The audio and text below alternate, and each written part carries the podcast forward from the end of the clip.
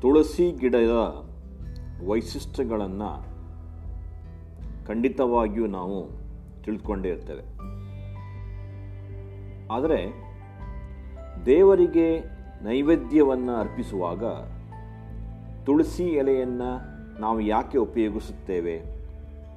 ಇದರ ಬಗ್ಗೆ ಒಂದು ವಿವರಣೆ.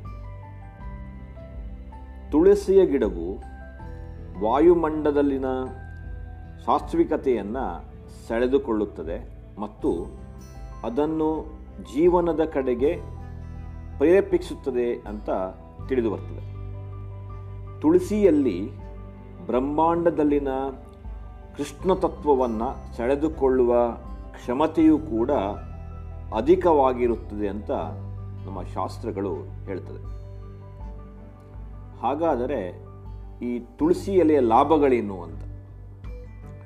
ತುಳಸಿಯ ಎಲೆಯಿಂದ ನೈವೇದ್ಯವನ್ನು ಅರ್ಪಿಸುವುದರಿಂದ ಸಾತ್ವಿಕ ಅನ್ನದಿಂದ ಪ್ರೇಪೇಕ್ಷಿತವಾಗುತ್ತದೆ ಸೂಕ್ಷ್ಮ ಲಹರಿಗಳನ್ನು ತುಳಸಿಯ ಎಲೆಯು ಗ್ರಹಿಸಿಕೊಳ್ಳುತ್ತದೆ ಅಂತ ನಮ್ಮ ಗ್ರಂಥದಲ್ಲಿ ಹೇಳಲಾಗಿದೆ.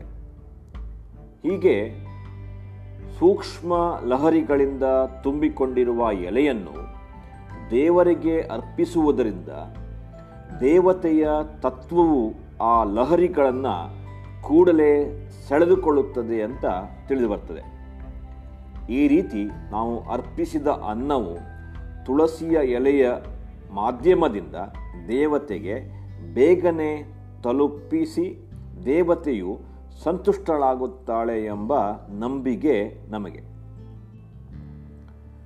ತುಳಸಿಯ ಎಲೆಯನ್ನು ನೈವೇದ್ಯದ ಮೇಲಿಡುವುದರಿಂದ ಅನ್ನದ ಮೇಲೆ ಬಂದಿರುವಂಥ ರಜತಮ ಕಣಗಳ ಆವರಣವು ಕಡಿಮೆಯಾಗುತ್ತದೆ. ತುಳಸಿ ಎಲೆಯಿಂದ ಪ್ರೇಕ್ಷಪಿತವಾಗುವಂಥ ಸಾತ್ವಿಕ ಲಹರಿಗಳಿಂದ ನೈವೇದ್ಯದ ಸುತ್ತಲಿನ ವಾಯುಮಂಡಲವು ಶುದ್ಧವಾಗಿ ನೈವೇದ್ಯದ ಮೇಲೆ ಕೆಟ್ಟ ಶಕ್ತಿಗಳು ಹಲ್ಲೆಯಾಗುವ ಸಾಧ್ಯತೆಯು ಕೂಡ ಕಡಿಮೆಯಾಗುತ್ತದೆ.